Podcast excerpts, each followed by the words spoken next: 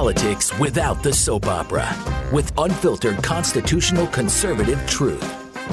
The Conservative Review with Daniel Horowitz. And welcome back, fellow American patriots and Minutemen standing at the ready to fight anew for our liberties to the one and only CR podcast. This is your host, Daniel Horowitz, back in the house. Brand new week here, Tuesday, July 6th. Um, I hope you guys enjoyed your Independence Day weekend, celebrated our values, tradition, founding history, unalienable rights, and that you guys came out with a resolve to fight anew. I certainly uh, was quite rejuvenated. Went on a little camping trip, three generations with my father and my youngest son. So I've been a little bit out of the news. And it's probably a good thing because the more news from this week piles up, the more I forget about last week. And there's some unsettled business I want to share with you from last week. A lot of important stories I didn't get to in the courts, crime, illegal immigration, terrorist attacks, stuff you don't hear about. You don't even hear about on conservative media. Um, lots of important things to go through here. But, you know, as we celebrate with fireworks and a barbecue, there's other people who celebrate with a different sort of barbecue and fireworks. We had over the weekend 142 people killed, 379 shot across the US during July 4th. And the reason I want to bring that up is because when you have a government, what's the lesson of the Declaration of Independence? We talked about this last week in our special July 4th show. Is that you don't want to abolish the old for light and transient causes, even when you're upset with it. That's at its core the ideology of conservatism. You want to conserve the status quo as long as you can. I would have told you in the past if had I posed the question, why even have a government? Why have one at all? You'd say, well, Daniel, there, there'd be anarchy if you didn't have government. And that's true. You see, you have to make sure you have a governing charter that ensures that government cannot infringe upon unalienable rights, life, liberty, property, but you also need a government to ensure that other people don't infringe upon life, liberty, and property, and you don't have the rule of the jungle, the survival of the fittest, where the strongest person on the street could just beat up anyone else, and you don't have any property or life or limb protected. But, folks, this is where we are now in our government, where the government is instituting tyranny. And we're not even benefiting anything from having the government in the first place the rampant crime. And not just rampant crime domestically, but they're importing the worst criminals anti American terrorists, anti Semites from the Middle East. We're going to get to that story today. So we have to import the world's garbage as if we don't have enough of our own. Literally the opposite of what a government is instituted to accomplish. So what what I want to say going forward before we talk about some of the news of the day, just philosophically, this is why conservatism as a strategy is dead. You know, my friend, um, and I used to work with him at Red State. Obviously, we've gone different ways politically, but he just tweeted out today anti establishmentarianism is not conservatism. And I'm thinking, Eric, I mean, geez. Yeah, I mean, no kidding. If you want to look at it in its classical sense, hyper literally, if anything, they're on opposites. But conservatism has come to mean over the years what really classical liberalism has meant. So it's not worth playing Amelia Bedelia semantics over terminology. But there's something more important in that. He's right. It's not except that was coined at a time of the French Revolution when the traditional order, the traditional values was incumbent in government culture, economy, society, and there were radicals seeking to dislodge it. So you want to push conservatism as an end to itself to conserve what you have. Boy, we don't want that anarchy to take root. But that ship has sailed for the last 30 years, accelerating over the last few, where we now have all these dark forces, not just ascendant, but they are sitting in the powers of and the levers of power, be it government, be it economy, be it culture. They control everything. There's nothing they don't control. So if you're going to obsess over conservatism as a strategy, all you're going to do is conserve what is antithetical to what we have known to be conservatism. So, by definition, to get your foot in the door to one day implement in some form conservatism, of course, you have to be anti establishment in your thinking. And therein lies the divide. It's not so much between, you know, the traditional conservative and liberal commentators, but it's between those who recognize that the existing system is irremediably broken and those that still have some desire to preserve it. This is why, to me, I'm open to all ideas. Redraw boundaries of states, of cities. Two state solution obviously fight for autonomous red areas as much as we can. There is no downside because we've incurred the downside already. There's only upside. The downside is when things are getting a little bit bad, corrupt, but it could always get worse. There's always some sort of benefit to, to the existing structure. Name me one benefit. But here we are 142 people killed over the weekend, 19 killed, 85 wounded in Chicago. Now, you might say, well, Daniel, that, that's a blue city issue. Indianapolis, 19 shot, 6 stabbed, 5 killed in 96 hours. Well, Daniel, Indianapolis has become a cesspool. Well, that's kind of the point. But Indiana is a red state, and we're losing all the red state cities because Republican legislatures like the Indiana legislature has bought into jailbreak. And that's what we need to fix. In all of 2020, there were 48 ambush style attacks that occurred that left 60 wounded and 12 dead. I'm sorry, I'm talking about cops here. I didn't mention that. It's a 91% increase in ambush style attacks on law enforcement from the year before. Now let's get into some more interesting tidbits. New data from NYPD. Offenses against Asians surged by 400%. In New York City last year, anti Semitic attacks went up 69%. Now, who do you think committed those attacks? You see, here's the problem. Not only do we have anarchy, but like I noted, we don't really have anarchy. We have government directed and driven tyrannical anarchy, anarcho tyranny. So it's not just, hey, survival of the fittest, which believe me, I don't believe in that. I don't want that. I want ordered liberty. But if that's not an option on the menu, I've said many times, I'd rather have plain anarchy and take my chances. You see, you can't take your chances because the anarchy is not passive, it's active. It's being directed by the government at the hands of protected classes to be used as a tool of tyranny. They control and destroy us through their military. Their military are the street thugs. And they make it protected classes to the detriment of everyone else.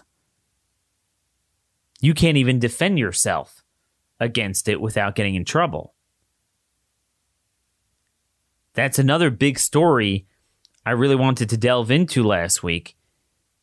So, again, there's one thing you're like, yeah, you know, there's a bunch of anarchy. They just block the streets, block the roads. Again, that's the hallmark.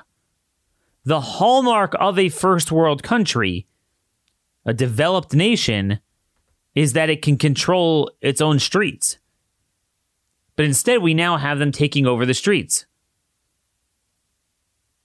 But then, if you have to defend yourself against the mob, boy oh boy, do the wheels of justice and law enforcement churn quite well without any oil. It's a it's already a well-oiled machine. That's what I mean when I say there's no purpose to having this government anymore. Which is why, just for our purposes, we need to entertain an all of the above approach to do everything we can to change the current situation. So, New York Post, you might have seen it, but I, again, we were at a time last week. I want to go over this. A U.S. Army soldier who shot and killed an armed protester, they call him protester, after driving to a BLM demonstration in Texas last summer, has been charged with murder. Okay? Sergeant Daniel Perry was indicted by a Travis County grand jury on murder, aggravated assault, and deadly conduct. This happened last July 25th when this guy Garrett Foster, BLM dude, um, was came at came at him with a gun. So basically, Sergeant Perry was stationed at Fort Hood, but he was also able to work part time as a ride sharing driver. He dropped off a customer, turned onto a street filled with people. So clearly, no one could say he was like premeditated, tried to drive into a crowd. He was dropping off a rideshare customer. He stopped his car, honked. Seconds later, he drove into the crowd.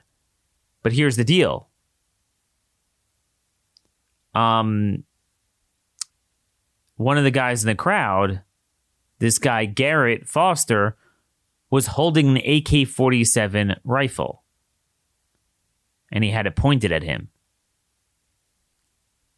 And now Sergeant Perry is being charged with murder. Okay?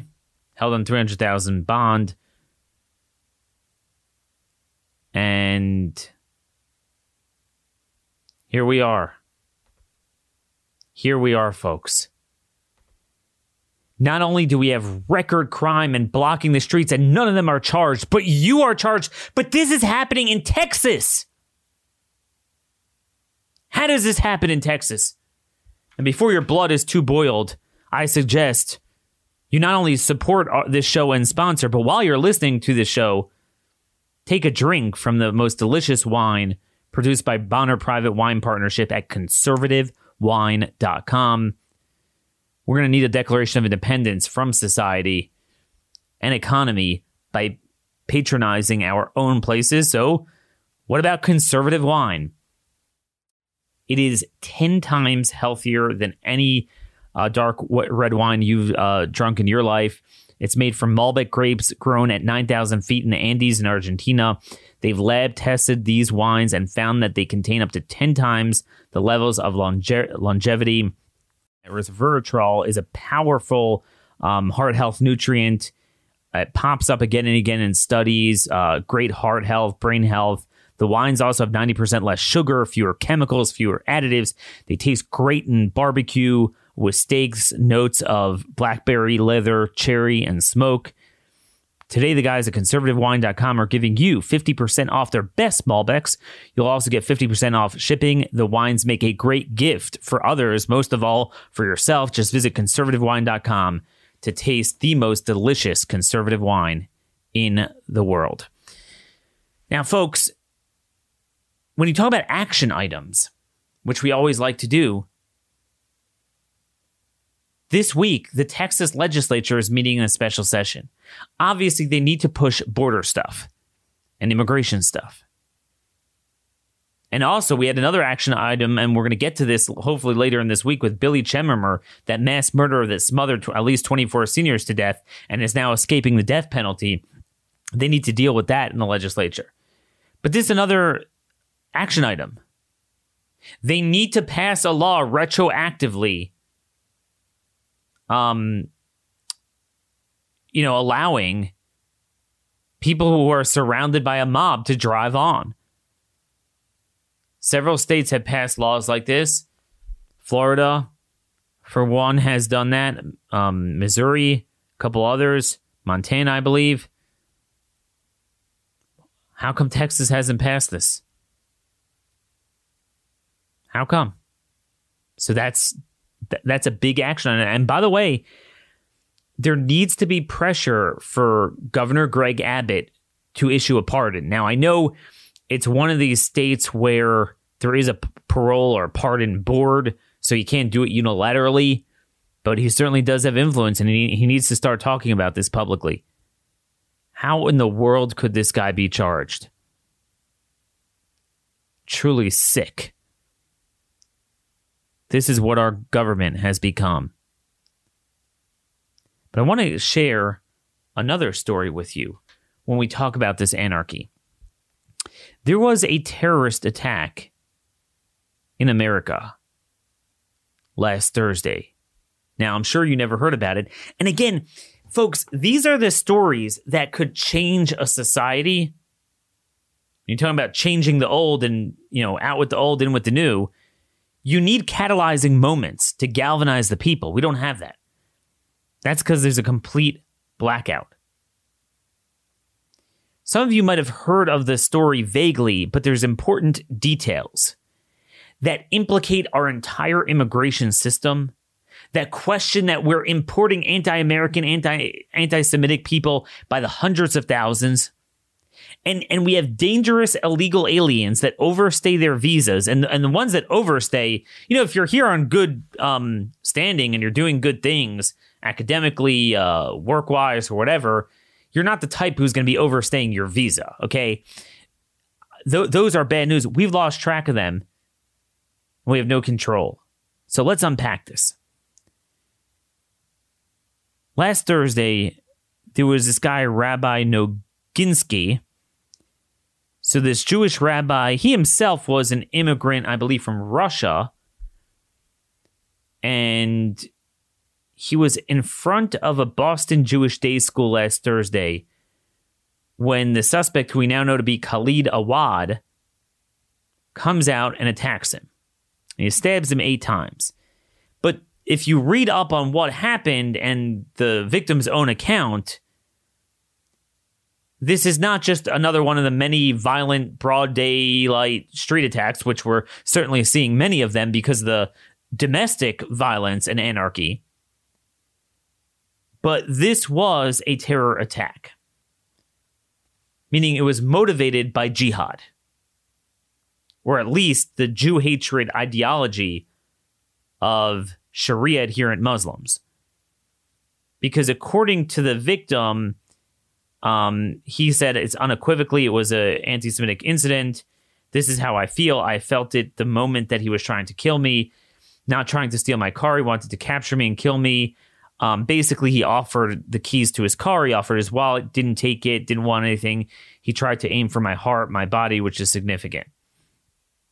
Um, so that is the story there. But in the end, the guy was able to fend it off enough that he only stabbed him in the arm and maybe once in the, in, in the stomach. So he's already at a hospital and he obviously is going to recover from it. Now, who is Khalid Awad? Well, it turns out he is an Egyptian uh, national who entered the country two years ago on a student visa and he dropped out of class. And as this often happens, according to law, ICE has to revoke the visa. So it was revoked in May. The question is, why was he not arrested? And the answer is because there are God knows how many, I mean, just in one year, there's like 700,000 visa overstays. Plus, there's 1 million people with final deportation orders that should be removed who aren't removed, and another 1.5 million with pending final orders.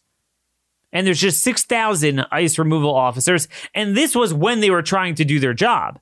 Now it's not just a, a matter of lack of manpower. They're not able to do the job. They're, they're totally handcuffed by the Biden administration. So ICE has been completely destroyed. So this guy could have easily killed You know, it turns out this this rabbi seemed to be a feisty guy. He um I think he had a black belt in judo. So he kind of like got away from him, whatever. You know, if it would have been a, a, a less skilled, weaker person, he would have easily stabbed the guy in the heart and killed him. And this could have been a fatality, but it wasn't. So that's why, you know, outside of Boston, you're not going to hear about it much. But this is a big deal. And there's a lot to unpack here. This guy is not just a random guy. He was studying at the University of South Florida and then dropped out of classes, but there was a history. CBS Boston, I give them credit, they did good reporting. They interviewed two of his roommates. One of them was Jewish and said that this guy had a virulent hatred for Jews. He was very violent. He attacked him one day and he actually got a court order, a protective order from Awad. Now, right away, you might be asking, I mean, we often ask this with when we talk about criminal aliens. How do you have like an illegal alien on a sex offender list, a protective order, a pending arrest, or this, that? He should be out of the freaking country. Why are we? I mean, we bring in 1.1 million foreign students a year. About a third of them from China, and about 150, 170,000 that I've counted by my best estimate from Middle Eastern countries. we really can't spare one? Leave no illegal behind? So, how he didn't lose his status immediately after that incident and, and, and was removed from the country is insane. But that's the point. He wasn't a random street thug. This was a terror attack. The other uh, roommate said he was very much anti Semitic. He would say, like, all types of Jewish jokes. I thought he was joking at first, and then I started to see seriously seriousness in his comments. Folks, we all know college campuses are bastions for anti Semitism. Now, a lot of that as a foundation is because of the left, you have BLM, but added to that luggage is you go on any college campus now and you'll see a bunch of Arabs. And that is because we admit over 150,000 foreign students from places like half of them are from Saudi Arabia. And then you got Iran and, and Turkey and Egypt this guy was from Egypt. We bring in about 3,800 a year on student visas. How in the world do you vet people like that? If I told you there was a group of people from a part of the world where 95% of them believed that believed in white supremacism, believed that blacks were subhuman. Should we let them in the country? Should we, you know, again, you're in America, you're an American, you have the right to believe in supremacism. Black supremacism, white supremacism. You have the right to be hateful. You can't act on that. You have the right to believe what you want to believe. It's First Amendment. But there is no, as we've said many times throughout the last six, seven years, discussing immigration and, and ideology and people that are fit for a society, there is no First Amendment right to immigrate. And we should be vetting that.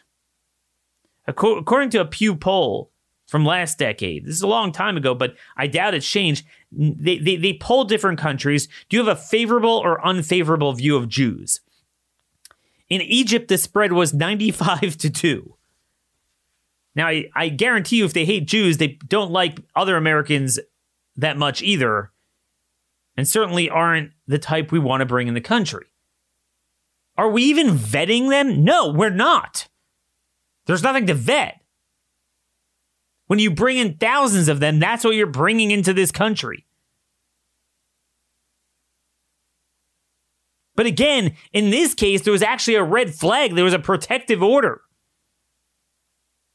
from a foreign national. Some, some, you know, dime a dozen foreign student is is being violent. You're out of here. And again, I, I would expect that of, you know, when the shoe's on the other foot. You know, once in a while you hear of Americans abroad, whether it's a college student or, or on some sort of other visa, engaging in violence, they, they kick them out. We don't want your garbage. You don't want our garbage. You have you're responsible for your own criminals. So even if they're downright criminal and they've engaged in violence, we don't do anything about it. But what's truly unsettling is that we we bring in about 150,000 from from the Middle East on on green cards every year. About 160, 170,000 on foreign students every year. That's a heck of a lot of people. How many of them believe in this stuff? We've all but forgotten the Pensacola attack, right? You remember the attack on Naval Air Station Pensacola on Pearl Harbor Day, December 2019. Really one of the worst moments of the Trump administration. Trump talked about, you know, serious vetting severe vetting, whatever the term he used, and the travel ban. And this was his opportunity. A Saudi Royal Air Force pilot was training Mohammed Saeed al Sharami, al Sharani, whatever his name was. And then we found out that there were an estimated 850 other Saudi trainees on military bases throughout America. And a few thousand from, from other places like Iraq, Afghanistan, Egypt, Turkey. And rather than stopping that program, certainly for military, these are A2 visas. Civilian students are F1, these are A2 visas. Mark Esper, his uh, defense secretary, promised to double it. I don't know if he wound up doing it then. As an aside, this was a shooting. Al Sharami, I believe, killed three, injured like eight three Americans lost their lives, and they were not allowed to carry on base. Perfect time to change that. If you remember my shows at the time, this was in the you know the few months preceding the COVID fascism. This is one of the last big stories before COVID fascism. It's amazing how time goes by. And he handled it horribly, his administration. That ranks up there with COVID fascism.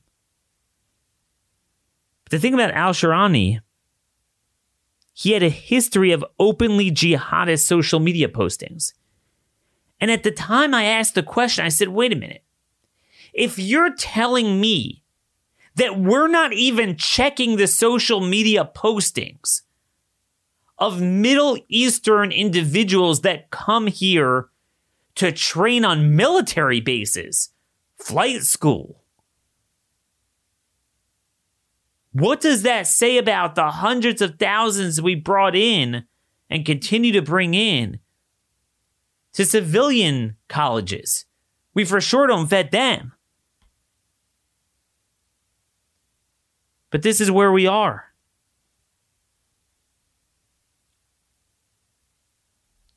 Then there's monitoring them once they overstay their visas. He remained here illegally. Congress passed a law in 1996, 25 years ago, mandating the creation of a visa tracking system to monitor and apprehend those caught overstaying their visas. Its implementation was urged by the 9 11 Commission um, because one of the dudes was uh, was a visa overstay, uh, Hanj Hanjour was on a student visa from Saudi Arabia. And we did nothing.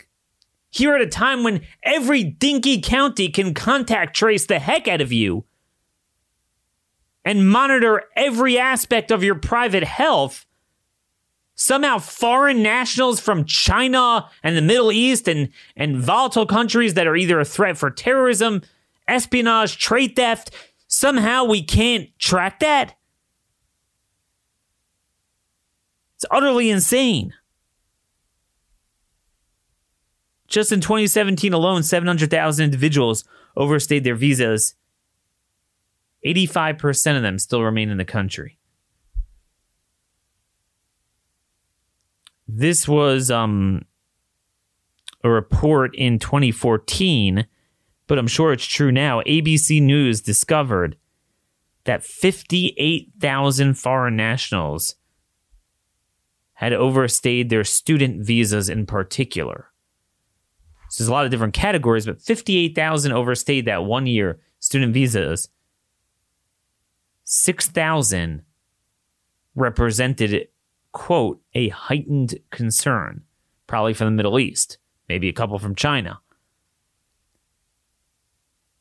So this is a big story. This Khalid Awad story. This attack on the Boston rabbi. But of course, you won't hear about it. You won't hear about it. Remember, most most of this terrorism comes from abroad. We don't have to let it in, especially at a time like we opened up in our show when we have the worst domestic crime ever.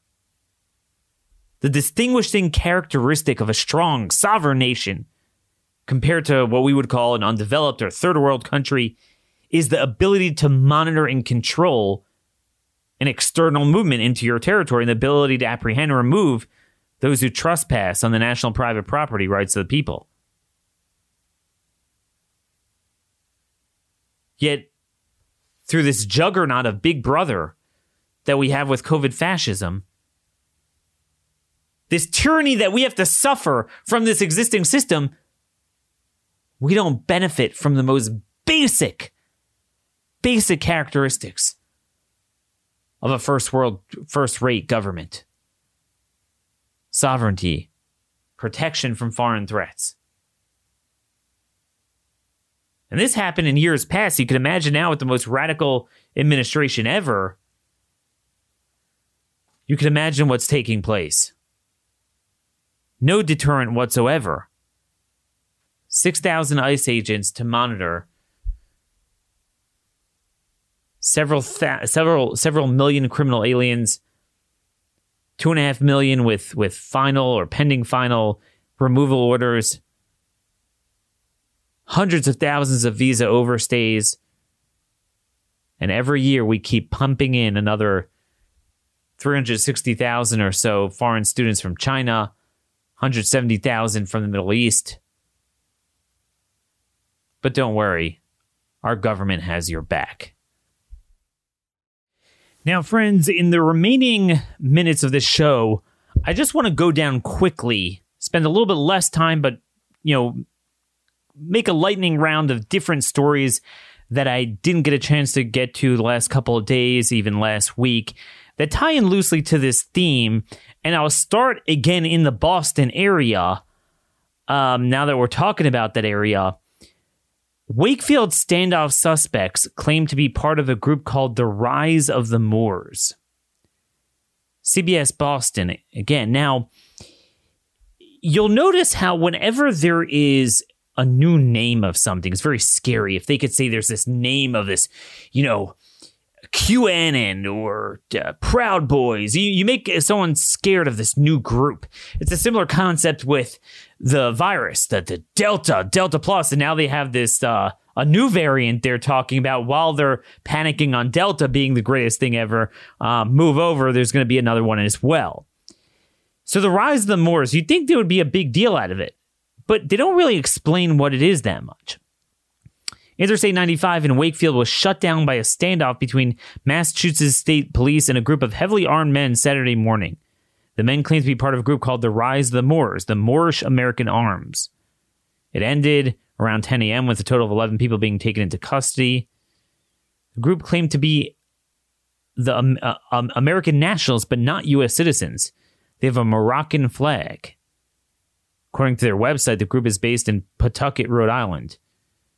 Their goal is informing all Moors of their political status here in the U.S. So, what's interesting is you look around and you see another militia movement. We've been talking about heavily armed militia movements that are black nationalists in some way. This has its own flavor to it. And it's being completely ignored by the culture, media, politics, everything, even though it poses a much greater risk than anything that could be called a white militia. And what's crazy about this story is the Jerusalem Post po- uh, put out on Twitter Residents in a suburban Boston neighborhood were asked to shelter in place early Saturday as an armed standoff between 8 to 10 militia members and police forced the closure of a U.S. interstate highway. Notice what is missing. They didn't say who they are. Now, this I can't give over through audio, but if you would look at their tweet, it showed white individuals with rifles and like camo, one that had a Confederate flag lapel pin on him. They put that picture, depicted that to describe a black supremacist organization. This is how dishonest these people are. So, anyway, as I noted last week, this is certainly a growing, growing threat. Um, and and and again, we don't have enough of our own. We have foreign nationals we bring in. This is also from last week. A man accused of mugging. This is from the Washington Times. Um, then mugging, then spitting at a Filipino American family is an illegal alien who is still loose on the streets of San Francisco four separate times. Carlos Claros already had a lengthy rap sheet and was even on probation at the time of the April attack. But San Francisco repeatedly refused to cooperate with ICE, released him after each run in. Um, he approached a family of 18 people, including children, tried to rob them at gunpoint. It's funny, I thought immigrants can't carry a gun. This guy's an illegal. Khalid Awad, who attacked the rabbi, actually also did have a gun too that he initially pointed at him. I forgot to mention that. It's funny, how do you get a gun? Isn't it unlawful? Yeah, so much for gun control. But immigration control and criminal control certainly does work, but that we don't try. Um, basically, this guy, um, Claros, you know, said something about being Asian, spat at one of them. And it turns out that this guy has a massive, massive rap sheet. Massive rap sheet. Um, burglary, domestic violence, stolen property, drug possession, um, strong armed robbery spree in 2019. He was a part of that. He was on probation at the time of the April robbery that we're talking about now. Probation, protective orders. How do we have that against foreign nationals that could and should be removed?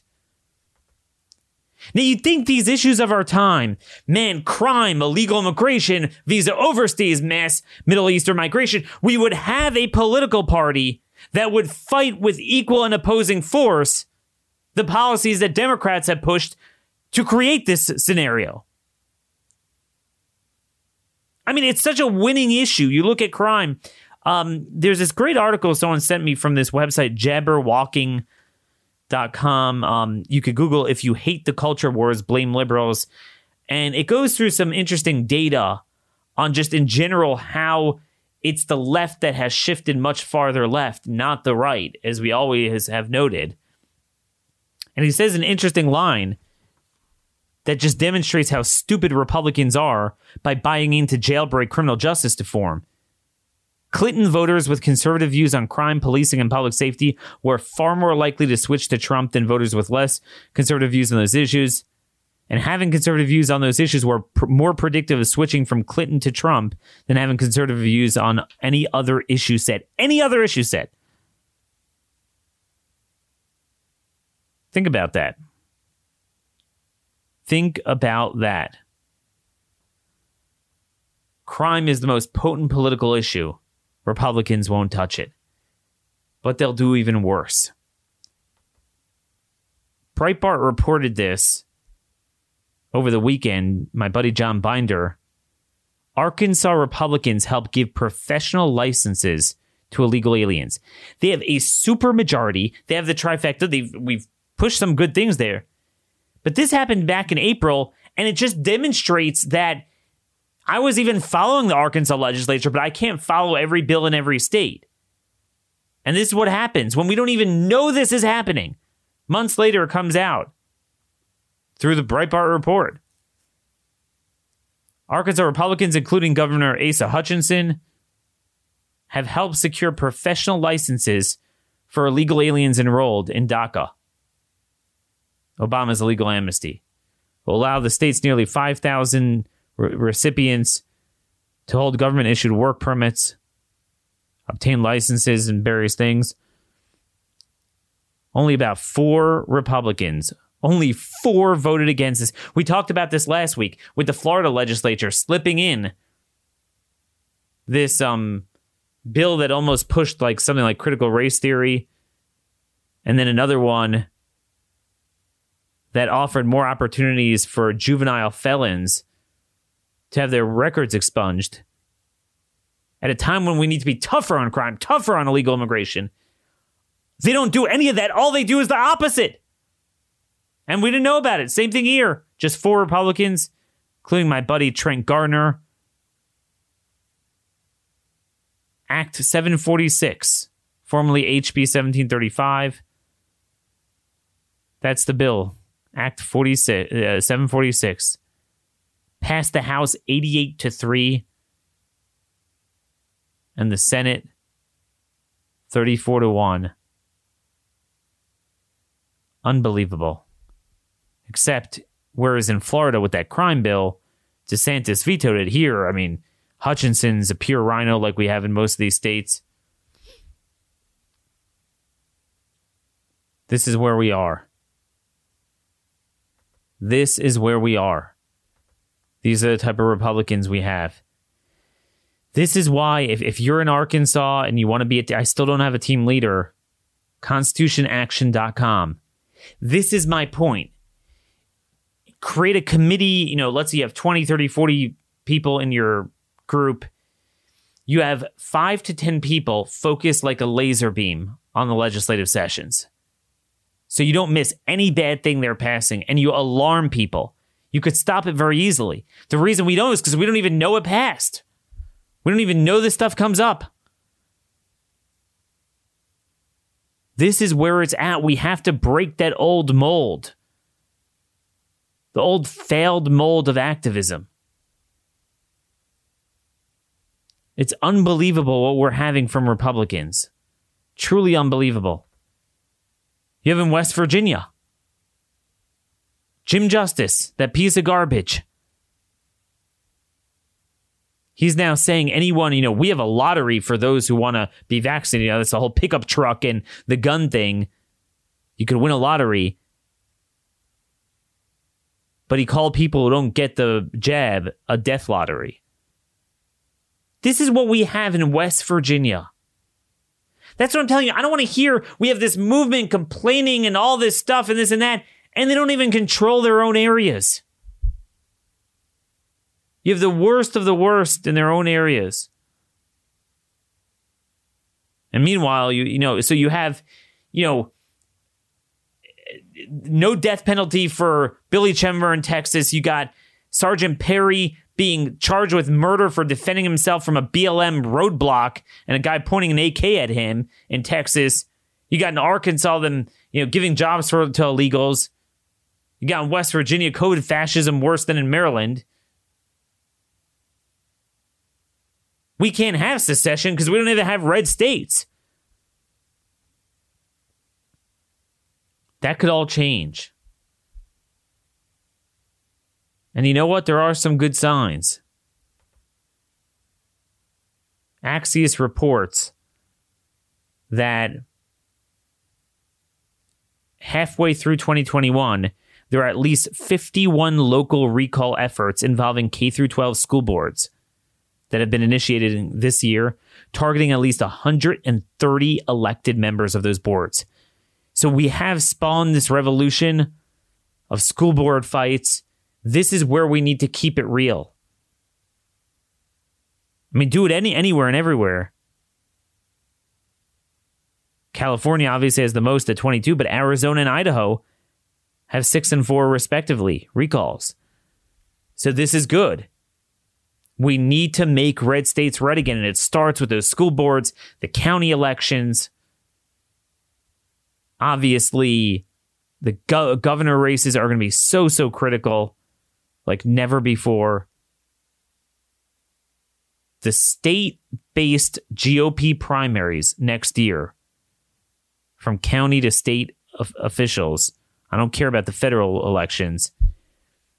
They will truly be the most important elections of our lifetime. Because they will be the final litmus test to whether we've learned our lesson one iota, even in the areas where we totally control.